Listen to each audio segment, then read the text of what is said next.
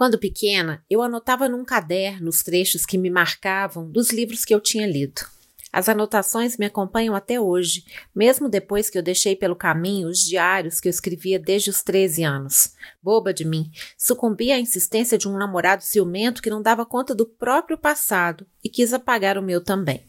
Eu me desfiz de décadas de manuscritos que agora contariam muito sobre quem eu sou, mas eu não abri mão da coleção de universos que fiz ao longo do caminho.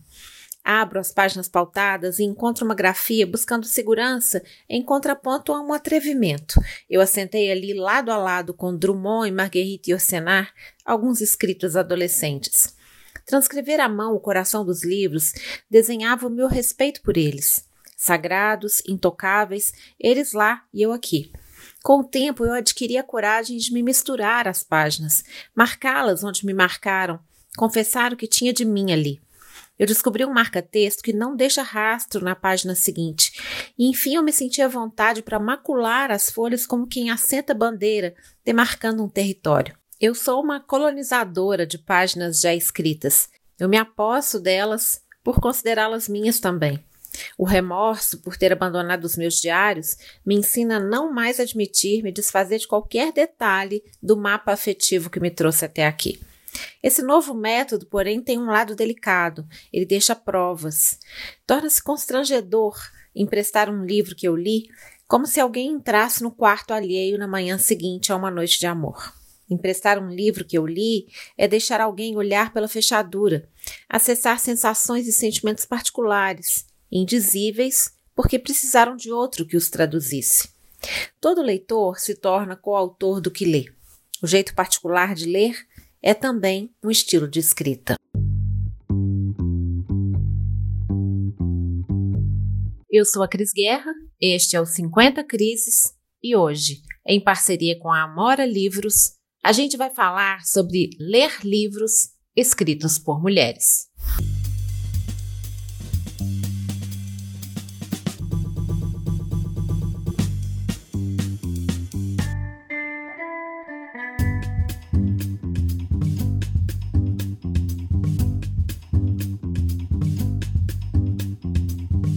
E Dulce era tão absolutamente bonita que Anja nunca se cansava de olhar para ela. Nem ela sabia disso, porque não podia saber muito com quatro anos e sem um pai. Mas quando começou a recusar convites das crianças no prédio para brincar do lado de fora, não era porque não gostasse de brincar, ou não se sentisse bem, ou porque tivesse vergonha da forma improvável daquele corpo, mas porque ficar em casa olhando para a mãe era muito mais confortável e muito mais fácil do que qualquer outra coisa naquela vida. E a única coisa boa que a morte do seu pai lhe trouxera havia sido tido a oportunidade de ficar muitas e muitas horas ao lado dela. Fosse prestando atenção em seus movimentos precisos enquanto ela trabalhava decidida e quase agressiva na máquina de costura, ou tentando acompanhar a voz firme e acelerada que ela jogava em cima dos livros de alfabetização, ou ainda as duas em silêncio no quarto, chorando de saudade da mesma pessoa, tentando bastar uma a outra. Nesses momentos, Além da tristeza, Anja sentia também alívio. O abraço de Dulce era tão forte e quase sufocante que ela tinha certeza que a mãe nunca iria embora, que não morreria como o pai, sem aviso prévio ou razão aparente. Então ficava ali, calada, deixando a sua pele absorver aquela peculiar forma de amor. O trecho que acabei de ler eu anotaria no meu caderninho. É do romance Nem Sinal de Asas, da Marcela Dantes, o livro que inaugura a caixinha da Amora Livros, a primeira que chega aos assinantes na estreia desse clube de assinatura de livros escritos por mulheres. No episódio de hoje, a gente conversa com a Marcela, que vai contar um pouco sobre esse livro apaixonante. E também vamos ouvir quem ama livros, falando sobre como a experiência de ler mulheres impacta em suas vidas. Oi, Cris, eu queria começar te agradecendo por estar gravando esse podcast com a gente. Eu sempre fui muito fã dos 50 Crises e de você, como autora, como mulher, como uma amplificadora das narrativas femininas. Então, é um prazer imenso estar aqui nessa conversa com tanta gente bacana e com um projeto que eu tenho tanto orgulho de fazer parte. Essa é a Fernanda, uma das sócias da Amora. A gente sabe que, em meio aos desafios dos anos 2020 e 2021, muita coisa incrível surgiu. O 50 Crises foi lançado justamente nessa época. Pois então, foi também durante a pandemia que três mulheres e um homem, os quatro amantes de livros, criaram a Amora Livros, o que levou a Fernanda, a Patrícia, a Mai e o Vicente a criarem a Amora foi uma vontade de ampliar o espaço para as narrativas escritas por mulheres. A Amora é um clube de assinatura de romances escritos por autoras contemporâneas e tem outro diferencial: o projeto Pé de Amora, que seleciona contos inéditos de escritoras pouco conhecidas que estejam iniciando a sua trajetória na ficção, para publicar mini-livros que são entregues aos assinantes, junto com a caixinha do mês, todos os meses. Olha o que o estilista Ronaldo Fraga achou da ideia do Amora. Que delícia de projeto. Isso é uma expansão muito mais do que o espaço feminino, a expansão da leitura acima de tudo. Uh, no momento estou com três mulheres, a minha cama, mesa e banho da escrita. A Conceição Evaristo, a pernambucana Débora Ferraz e a mineira Carla Madeira. O Ronaldo citou a Carla Madeira, publicitária e escritora que tem sido bastante lida no Brasil. Ela é autora dos romances Tudo é Rio, A Natureza da Mordida e Véspera. A Carla contou um detalhe da história dela que com certeza foi decisivo para ela ser quem é. Eu cresci ouvindo minha mãe contar histórias e até hoje eu adoro ouvir minha mãe contar histórias. Peço a ela sempre que me conte é, histórias da vida dela, da infância, e ela tem uma voz muito feminina ao contar uma história, porque é uma voz aberta, onde existe uma exploração muito tanto mais exploração, experimentação do que certeza. Gosto muito disso. E você pode se perguntar: mas por que criar um clube de assinatura de livros escritos por mulheres? Então eu te convido a dar uma olhadinha na sua estante de livros. Provavelmente ela está ocupada majoritariamente por autores homens. Depois vai lá conferir. Oi, Cris Guerra. Oi, Amora Livros. Tudo bem? Aqui é Cláudia Lage, escritora e roteirista. Quando eu era estudante na UF, eu tive uma professora incrível, eu fazia curso de letras, a professora Ciana Lirri, ela fez essa pergunta sobre a nossa estante. E foi um choque muito grande para a maioria da turma perceber que tinham pouquíssimas mulheres escritoras. E, curiosamente, ela também fez outra pergunta relacionada a quantas mulheres escritoras tinham nos livros didáticos, né, ensino médio, de, que ensinavam literatura, e também nos, nos livros que a gente estudava ali mesmo na, na faculdade. E eram pouquíssimas também, e eram basicamente as mesmas, né? Raquel de Queiroz, Lígia Fagundes Teles, Cecília Meirelles e Clarice Lispector. E essa professora trouxe pra gente conhecer a Carolina Maria de Jesus, a Renata Palottini,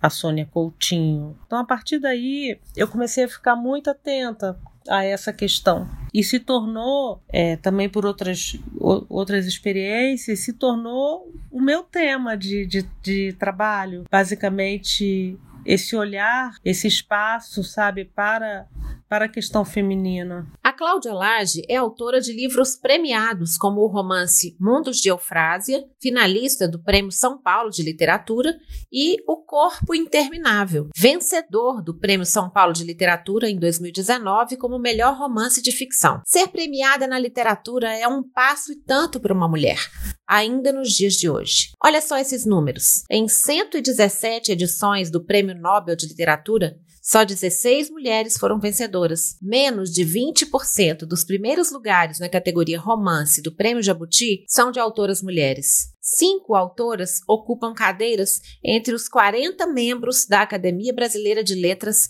e a primeira a chegar lá foi Raquel de Queiroz, que conquistou esse espaço 40 anos depois da criação da instituição. O Prêmio Camões um dos mais importantes da literatura em língua portuguesa, premiou sete mulheres nas suas 33 edições. Uma pesquisa feita pelo Grupo de Pesquisa Contemporânea da UNB, Universidade de Brasília, revelou que 70% dos livros publicados no Brasil por grandes editoras entre 1965 e 2014 foram escritos por homens. O produtor e roteirista Lucas Pacheco foi dar uma olhada na estante dele e constatou. Essa provocação de ir na estante ver quantos livros de autoras né, mulheres, quantos livros de autores homens. Realmente é, é uma, é, é desproporcional.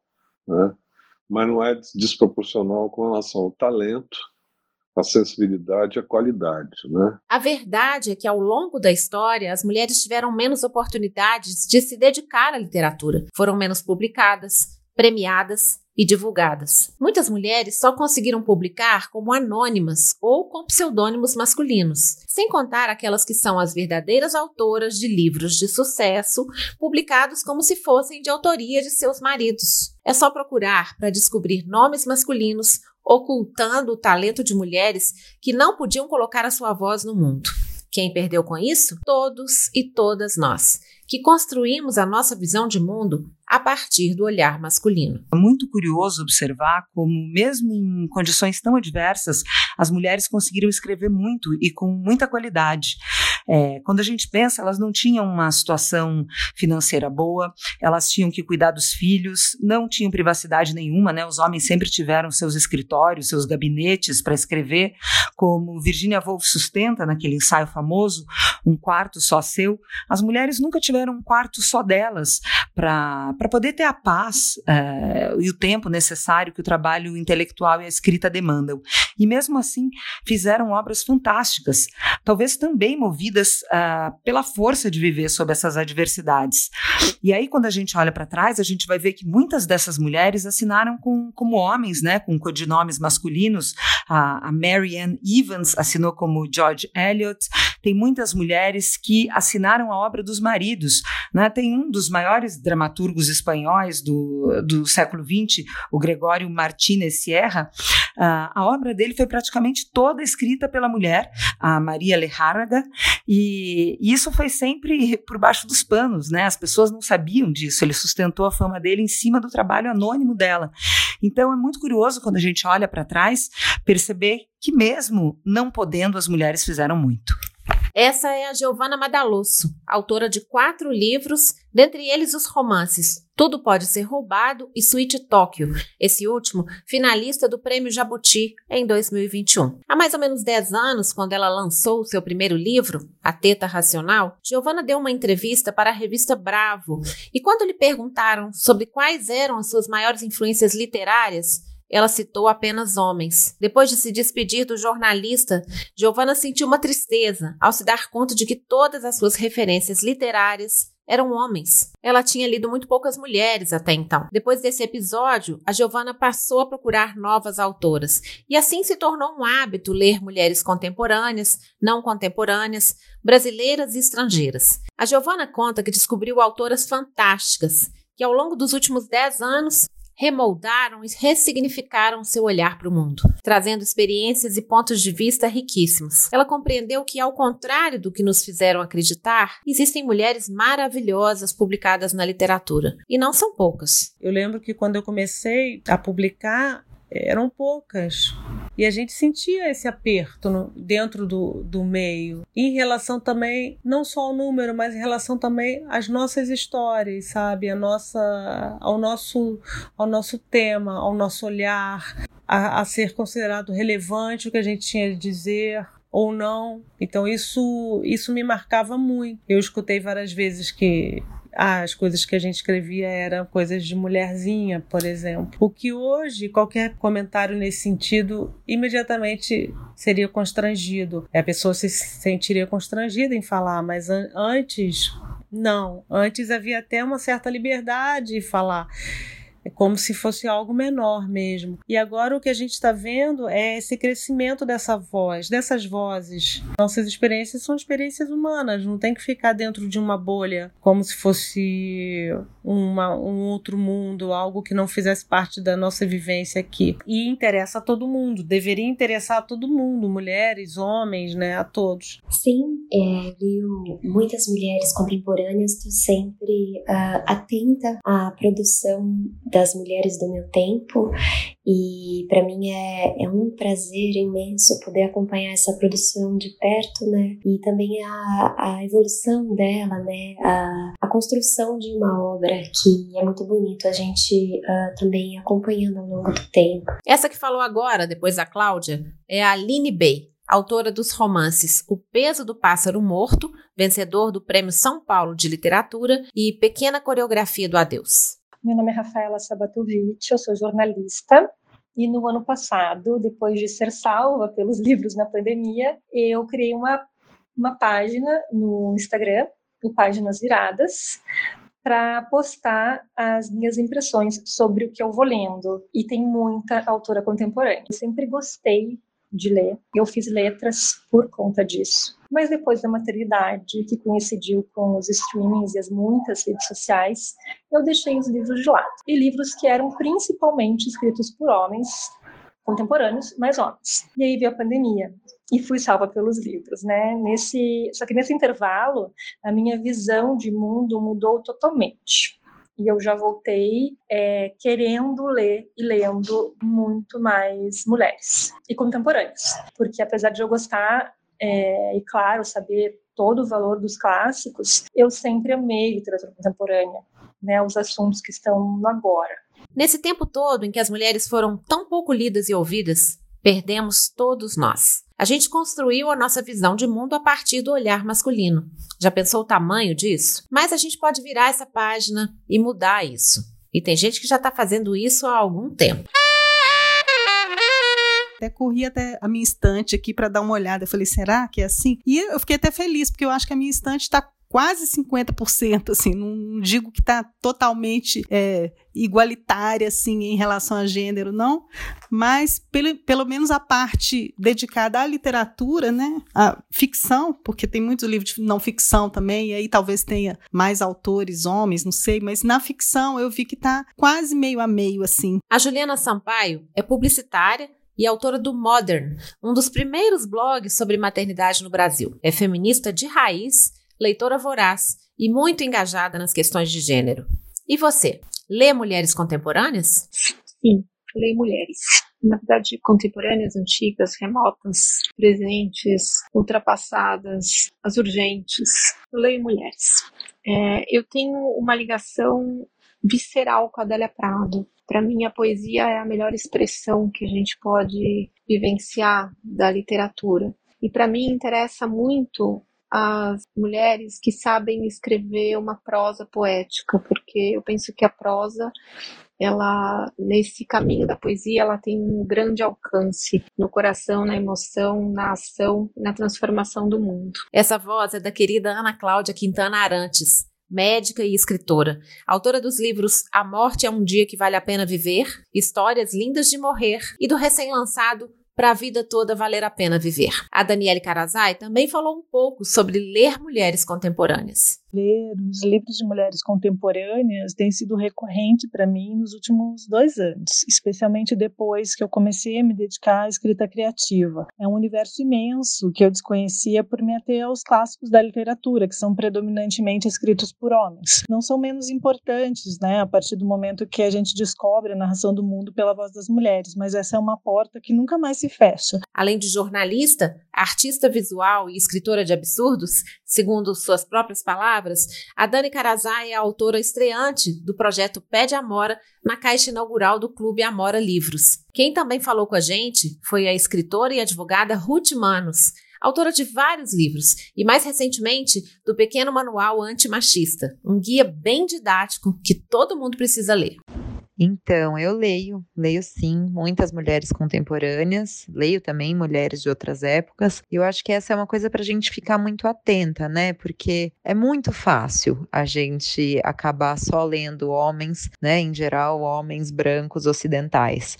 Então, eu, enquanto leitora, enquanto escritora, né, que presta muita atenção em tudo aquilo que lê, até para aprender, para se inspirar, eu, eu faço essa, essa análise de forma bem cuidadosa. Então, poxa, acabei de ler um homem norte-americano, então agora eu vou ler uma mulher contemporânea, né? Uh, por exemplo, Marroquina, que eu li recentemente. Não, agora eu li isso, então agora eu vou ler um homem asiático. Não, agora eu quero ler algum autor né, da África e né, da, das, dos diversos países que compõem a África e das diversas identidades. Então, acho que toda a minha leitura é muito estrategicamente, é, né, existe um cronograma que eu faço estrategicamente. Então, sim, leio muitas mulheres contemporâneas é, e, e percebo a diferença brutal que isso faz na minha escrita e na minha visão de mundo. Acho que, que essa era uma preocupação que todo mundo deveria ter.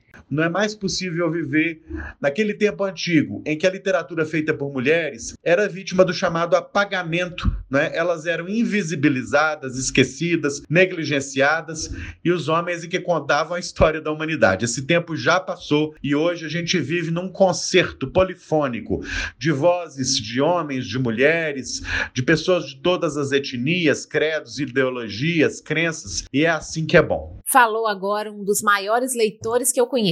Rogério Tavares é jornalista e presidente da Academia Mineira de Letras. Ele me contou que lê muitas autoras contemporâneas, muitas brasileiras e muitas delas mineiras, além de ser um leitor fiel da nossa querida Adélia Prado. Quem lê como Rogério sabe que livros escritos por mulheres interessam a todas as pessoas. E quando um homem passa a ler mais mulheres, ele amplia consideravelmente o seu mundo. É o caso do Bruno Barroso, empreendedor, fundador do Bora Experiências e da startup Prosas. Nos últimos anos, por ser um empreendedor, eu li muitos livros sobre negócios, sobre empreendedorismo, e recapitulando, eu vejo que eles são escritos majoritariamente por homens. É... Quando veio a pandemia, eu tomei uma decisão que eu iria ler mais romances e um dos primeiros que eu decidi ler foi o da Marcela Dantes, o Nem Sinal de Asas. Ele nasceu a partir de uma matéria que ela leu no jornal É o País, de uma mulher que foi encontrada morta dentro do apartamento e ela já estava nessa condição há alguns anos. E a Marcela tentou descobrir a história dessa mulher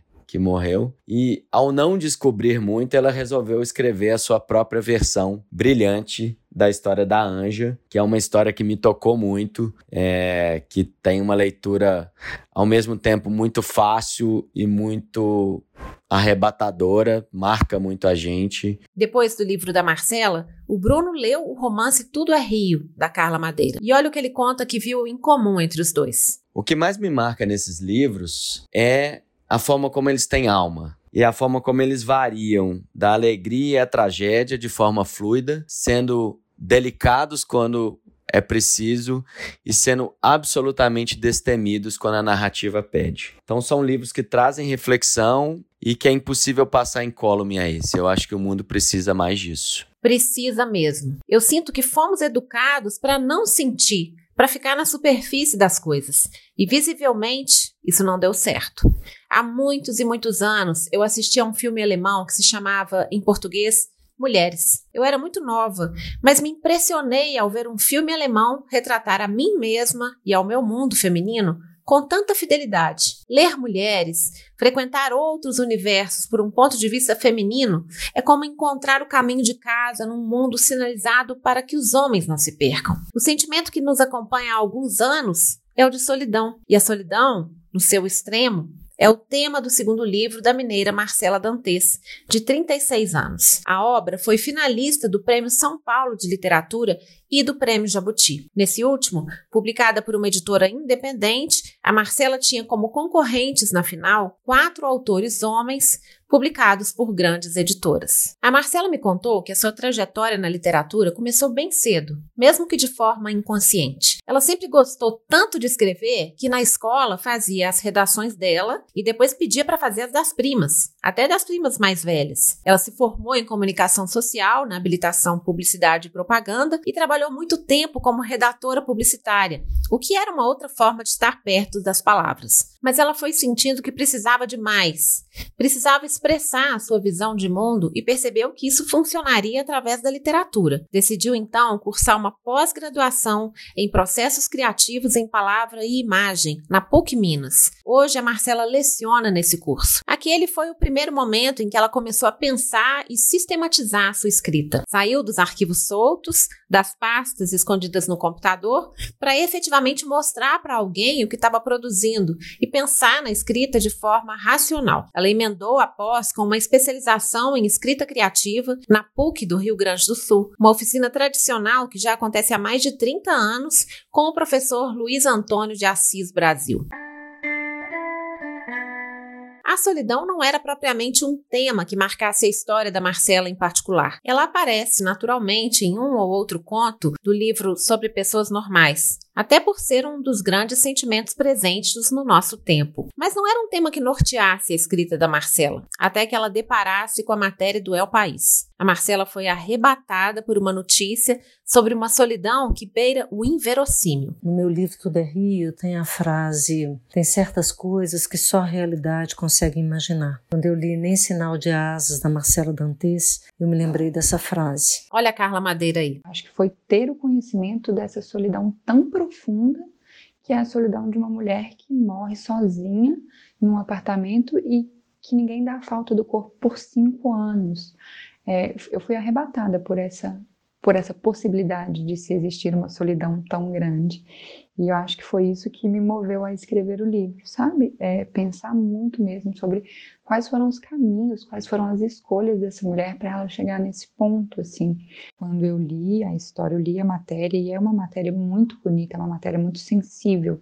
A forma como a jornalista Silvia Pontevedra narra a história é muito bonita, me tocou profundamente. E eu vi muito rapidamente que eu estava obcecada pela história. E a Silvia foi incrível. Ela não só me, me forneceu um monte de informações que não estavam na matéria original, como ela voltou à cidade para conversar novamente com os vizinhos, depois de passado né, alguns meses, é, conversar com a Guarda Civil, trazer mais informações, compartilhou imagens comigo. Então aquilo foi ampliando meu repertório de uma forma que quando eu vi eu tinha tudo que eu precisava para começar a trabalhar num romance. Quando alguém é encontrado sem vida, é de praxe que seja feita uma autópsia para descobrir a causa mortes. O que a Marcela fez foi o oposto. Ela dissecou uma vida, inventando deu a cada um de nós a chance de conhecer a personagem, de sentir a sua solidão, de rir das suas idiosincrasias, sentir o seu amor pelos pais e, principalmente, de sentir a sua falta. Eu sinto falta da Anja, a personagem criada pela Marcela a partir da notícia perturbadora no jornal É o País. A Marcela inventou a história de um cadáver esquecido para entender-lhe a vida. E a vida da Anja entrou na minha de forma definitiva. E quando uma personagem entra na nossa vida, quem criou essa personagem fica também. Como leitora, mas também como escritora, eu pedi que a Marcela matasse a minha curiosidade, que também pode ser a sua. Eu perguntei para ela se ela consegue identificar quanto de si mesma existe na sua personagem principal, a Anja, e em outras personagens do romance. Nossa, eu acho que essa talvez seja das perguntas mais difíceis de responder, assim, e é inclusive um tema que eu já levei para análise. Ela me disse que não consegue identificar com precisão o que possa ter colocado de si em cada personagem, mas admite que é difícil descolar suas vivências, dores e feridas daquilo que está escrevendo. A Marcela me contou que, mesmo não tendo traços de identificação imediata com a Anja, pode encontrar em si mesma algumas dores que sejam comuns à personagem. Talvez uma dificuldade de se encaixar nos lugares, um certo incômodo diante de muitas pessoas. Já os seus afetos e as muitas histórias que ela viveu ou ouviu de pessoas próximas acabam sendo colocadas também na sua literatura, tomando parte na vida de outras personagens. Eu acho que essa, essa questão de trazer os afetos para os personagens também é isso, assim, né? Talvez seja esse trabalho é, que também precisaria muito de, de análise, assim, mas com certeza, com certeza tem muita coisa ali que vem da minha vida, que vem das pessoas que me cercam e que são pessoas que estão comigo há muito tempo, ou pessoas que eu acabei de conhecer, mas que me transformaram. Isso vai sempre aparecer no, no, no, nas personagens e, e, nas histórias, assim. E é muito curioso quando essas pessoas, esses meus afetos fazem a leitura, como que elas enxergam as coisas ali, ou como que elas se enxergam, ou como que elas enxergam situações que vivemos juntas. É, isso é um exercício muito legal também, de ter esse feedback das pessoas que que estão à minha volta. Assim, também não acho que seja um processo totalmente racional de pensar, ah, é, tal personagem vai ter traços de fulano e de ciclano, já tal personagem é inspirado num outro. Às vezes a gente coloca um nome para homenagear ou uma característica física, mas também assim, de uma forma que é bem solta.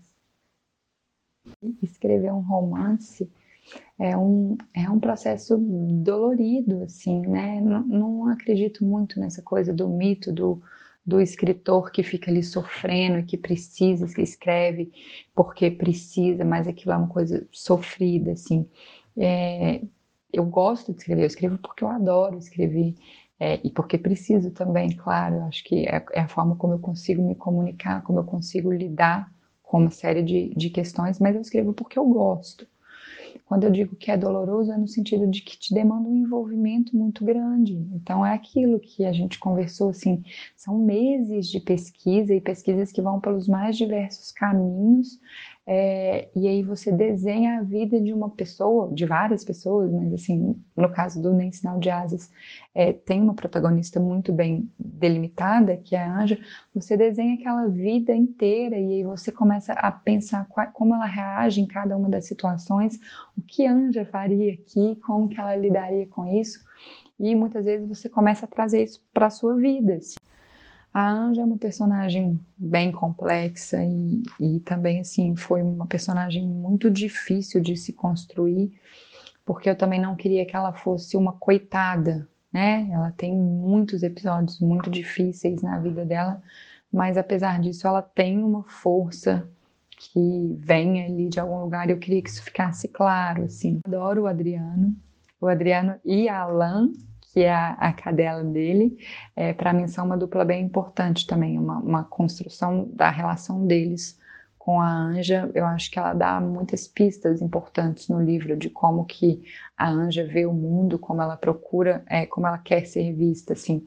E caminharam e falaram dos trabalhos. Adriano falou de Maria, Anja falou de Dulce e Adriano contou que tentavam engravidar, mas sem sucesso. E Anja contou que Rinoceronte parecia estar ficando velho, dessa vez de verdade, e comentaram os acontecimentos políticos e os filmes em cartaz. E será que a cidade inunda outra vez com essa chuva anunciada? É tudo mentira. Amanhã faz sol. E lembra do Beto que achava que também chovia dentro da casa dele porque o irmão, Jason, jogava água enquanto ele dormia. Pneumonia. E viram a noite chegar sentados em um dos muitos bancos daquela praça, a cachorra descansando a cabeça nos pés de Anja e Adriano se sentindo feliz. Se ele soubesse que aquela seria a última vez que veria Anja, teria comprado um milkshake de 500 mililitros. Solidão, sim, mas também sarcasmo, inteligência, sensibilidade, presença de espírito. O que um livro grandioso consegue fazer com a gente é nos mostrar sobre um tema bem mais do que a superfície que imaginamos dele. A Dulce é uma personagem que me é muito cara, me é muito querida. Eu sei que ela é uma personagem complexa, né? Assim, tem questões muito determinantes no, nos rumos da Anja e muitas vezes ela, ela errou muito com, como mãe, mas eu fico feliz quando eu escuto que ela também causa outros sentimentos, assim, imagino que é, Dulce sendo a sua mãe também, né, tem essa identificação.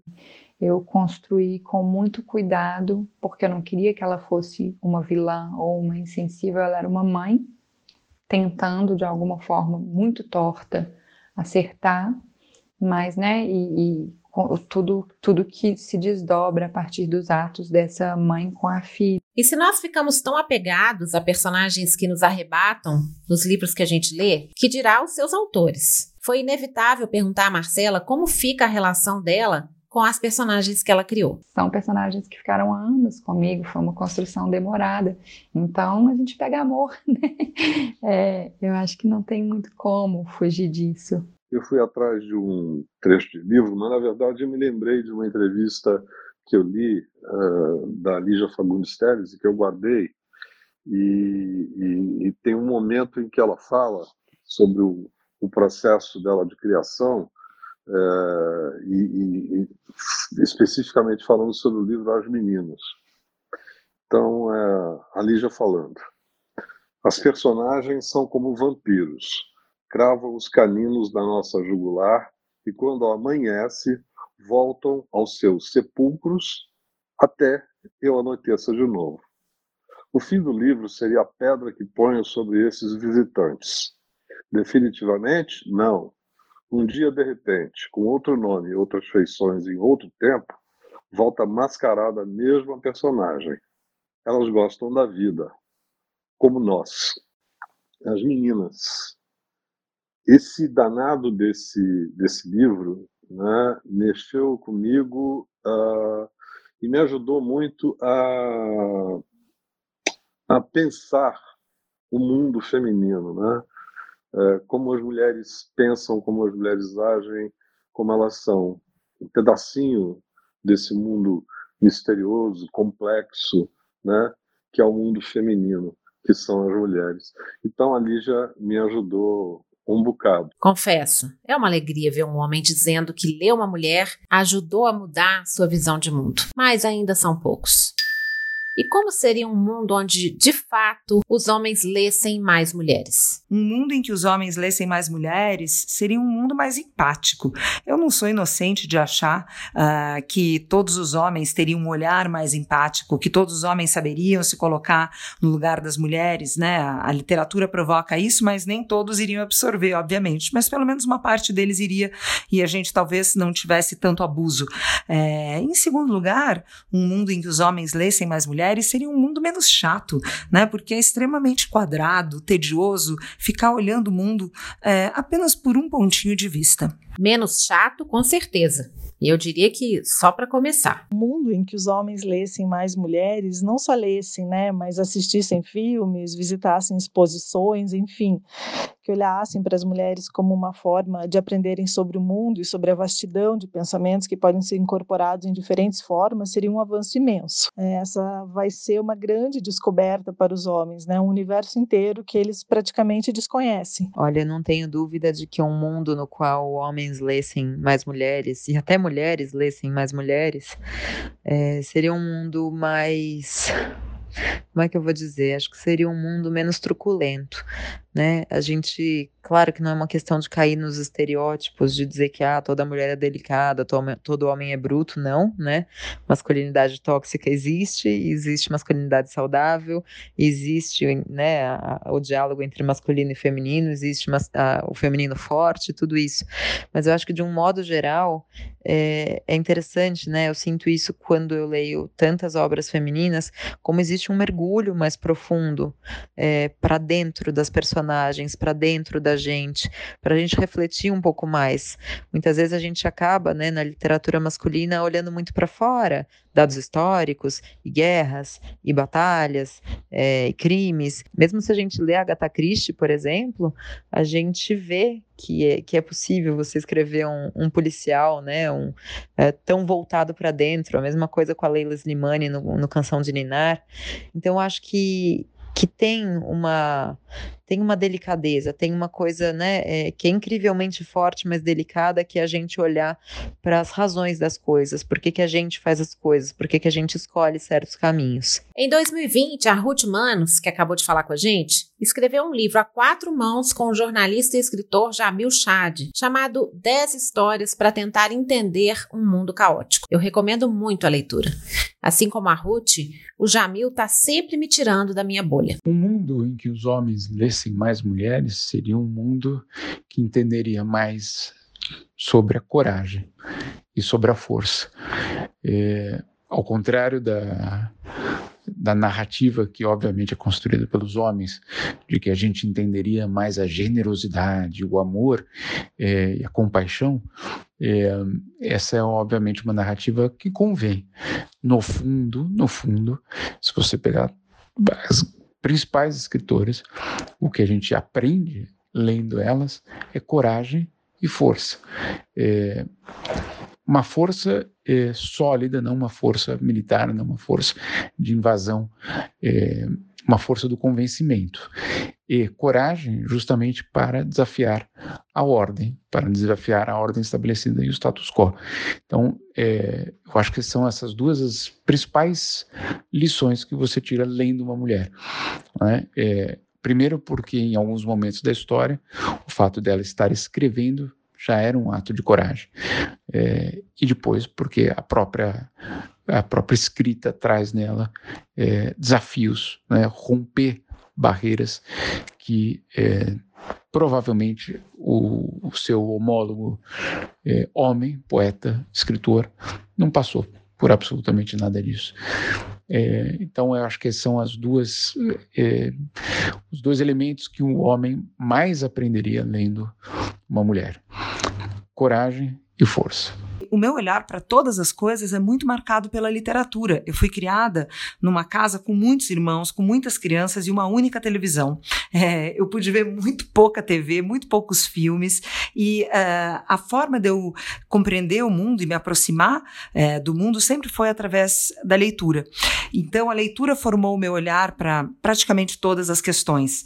Então, hoje, por exemplo, que a gente está vivendo esse, esse conflito, essa guerra terrível, né, que a gente está assistindo entre a Ucrânia e a Rússia, Rússia, quando eu olho para essa guerra, eu lembro das autoras que me mostraram como as coisas funcionam no leste europeu. Né? Por exemplo, eu citaria então como uma, uh, uma autora relevante para mim a, a Svetlana Alexievich, porque os livros dela, né, A Guerra Não Tem Rosto de Mulher, Vozes de Chernobyl, são livros que deram face uh, para as pessoas que estão nessa região, né, dentro da minha cabeça. E outra autora que também foi muito importante para mim, para entender as questões do leste europeu, foi a Herta Miller, a Herta Miller tem um livro maravilhoso chamado Tudo que Tenho Levo Comigo, que conta a, a história uh, dos alemães que estavam na região da Romênia depois da Segunda Guerra e que foram para campos de concentração russo.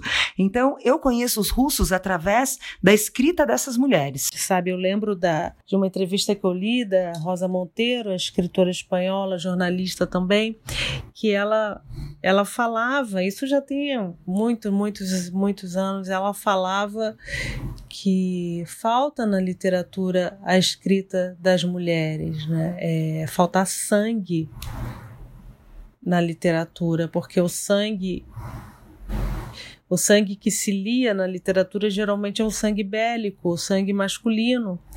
E ela sentia falta do nosso sangue, né? o sangue do nosso corpo e dessas histórias. Eu queria propor é, algo que é muito, que pelo menos tem me chamado muito a atenção pela semelhança do momento em que nós vivemos.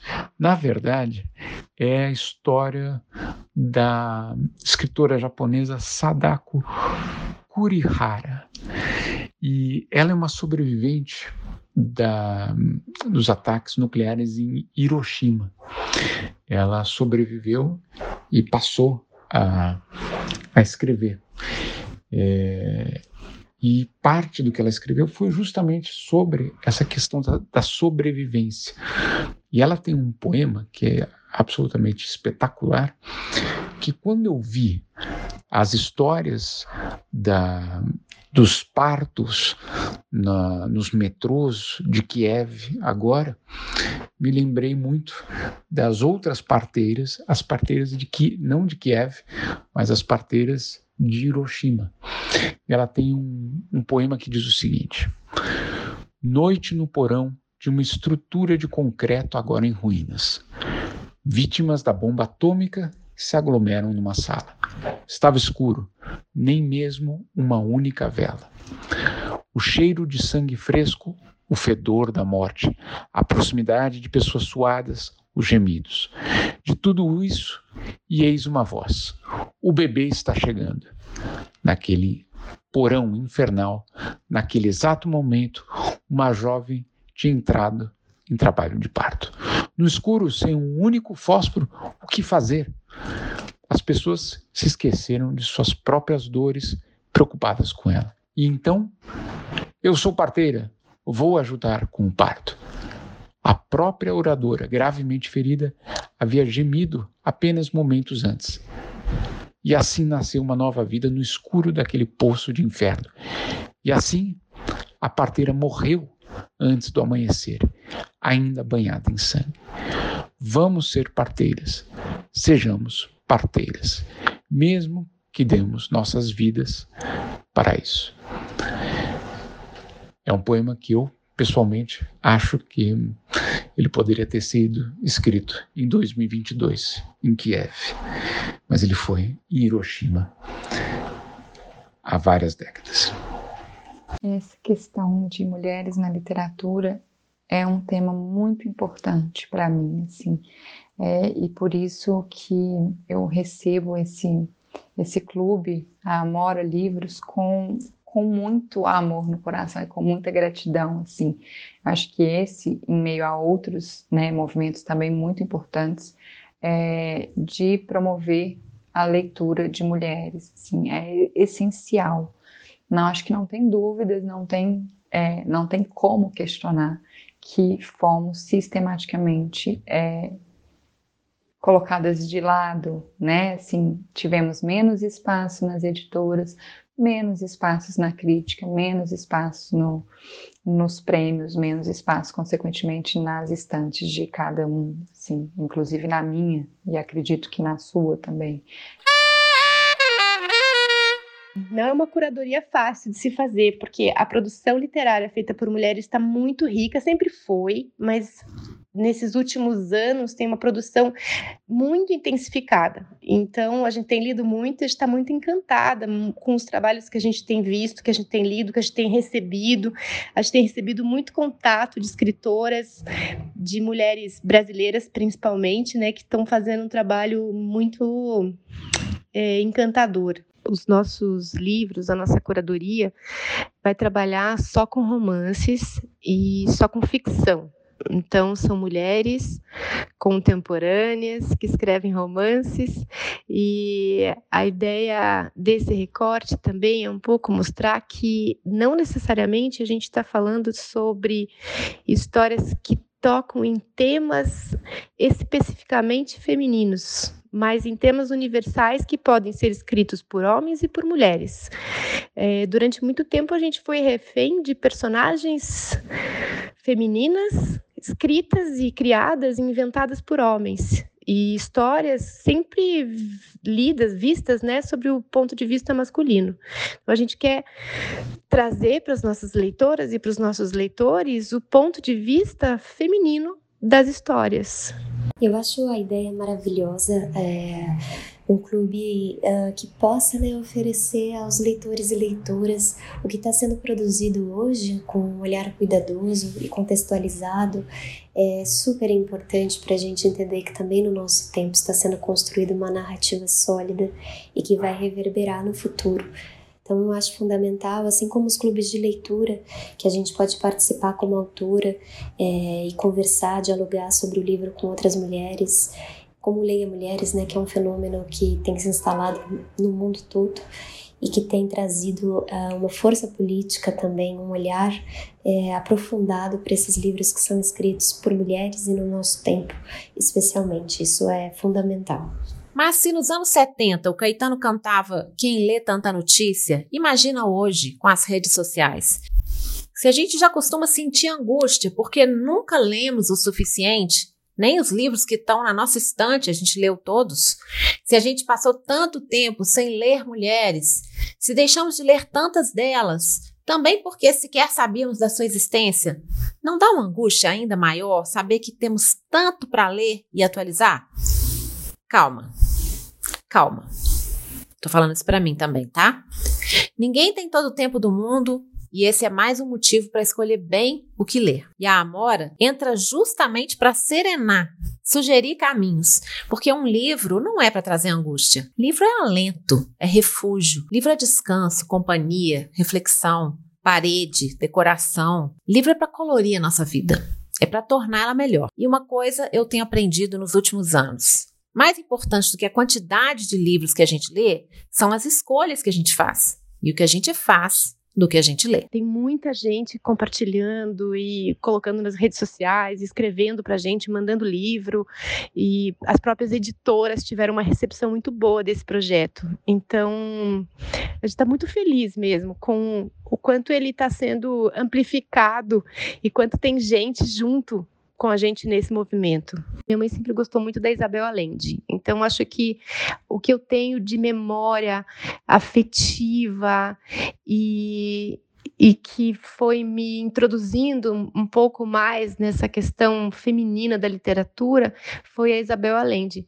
Até é, aconteceu uma coisa muito legal que um pouquinho antes da gente lançar a Amora, eu escrevi um e-mail para ela contando desse projeto e contando o quanto ela tinha sido importante na minha formação como leitora e quanto isso atravessava a minha relação com a minha mãe.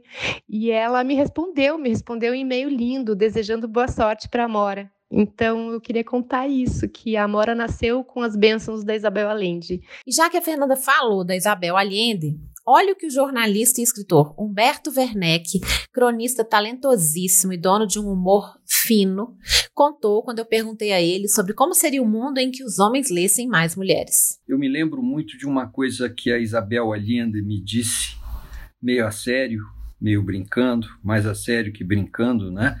Ela disse que a coisa mais é, a coisa mais violenta, a pior coisa que havia no mundo era assim a ditadura da testosterona. E ela me tranquilizou. Ela disse que nos daria um saquinho de testosterona para outras finalidades. No passado, vozes femininas que deixaram de ser ouvidas por anos e anos. Lá fora, uma guerra que leva as mulheres a parir seus filhos no porão de um hospital, no escuro, para não chamar a atenção do inimigo. Um político brasileiro que aproveita a vulnerabilidade das mulheres em fuga para tentar fazer turismo sexual. Do outro lado da fronteira, polonesas que doam carrinhos de bebês para essas mesmas mulheres que buscam abrigo no país vizinho. Escritoras lendo outras escritoras, contemporâneas ou antigas a arte nos salvando. O romance da Marcela desvelando a vida por trás da solidão de uma mulher. A Marcela nos dá a chance de imaginar a vida de Rosário e imaginar com seus olhos, tão inteligentes quanto sarcásticos, tão sensíveis quanto surpreendentes, tão peculiares quanto universais. A vida da Anja é grande demais para deixar de ser lida. As mulheres têm um universo rico demais para deixarem de serem ouvidas. E hoje quem encerra é o querido Paulo Azevedo, do podcast Al Masculina, que se você não ouve, eu convido a ouvir também. Olá, Cris. Olá, ouvintes do podcast 50 Crises. Meu nome é Paulo Azevedo, eu sou artista e comunicólogo, idealizador do podcast Al Masculina, que teve a honra de receber a Cris na primeira temporada, no episódio 8. Falar sobre literatura produzida por mulheres para alguém que é filho e irmão de duas pedagogas é lembrar que essa poderosa produção sempre esteve presente na construção do meu olhar. Dentre as minhas várias referências, meu encontro com Clarice Lispector, Hilda Hilst, Maura Lopes Cansado foram explosões nas barreiras limitantes que expandiram muito minha forma de criar meus espetáculos, compor personagens e mergulhar em zonas mais profundas da alma. E mais ainda, constituir muito daquilo que eu sou. E desde a criação da masculina, outras mulheres foram me apresentando lugares que até então, infelizmente, não constavam na minha formação. Pensadoras e autoras que há décadas vêm revolucionando o comportamento humano por meio de suas obras, pensamentos, artigos, que me ajudaram a encarar com mais coragem os efeitos danosos de uma educação machista, patriarcal, racista e homofóbica. Mulheres como Djamila Ribeiro, Conceição Evaristo, Bell Hooks, Chimamanda Ngozi têm me ensinado muito a ser uma pessoa mais consciente e atuante na realidade ao meu redor em desconstrução permanente e reinvenção constante. E no encontro com o escritor Marcelino Freire, esse artista inquieto, incrível, no episódio 7 do Alma Masculina, que comecei a olhar mais atentamente para minha estante e me perguntar: tem autoras mulheres? Negras, indígenas, trans, periféricas e as editoras? Tem um livro só das grandes ou também em produções independentes? Quem tem pautado meu conhecimento?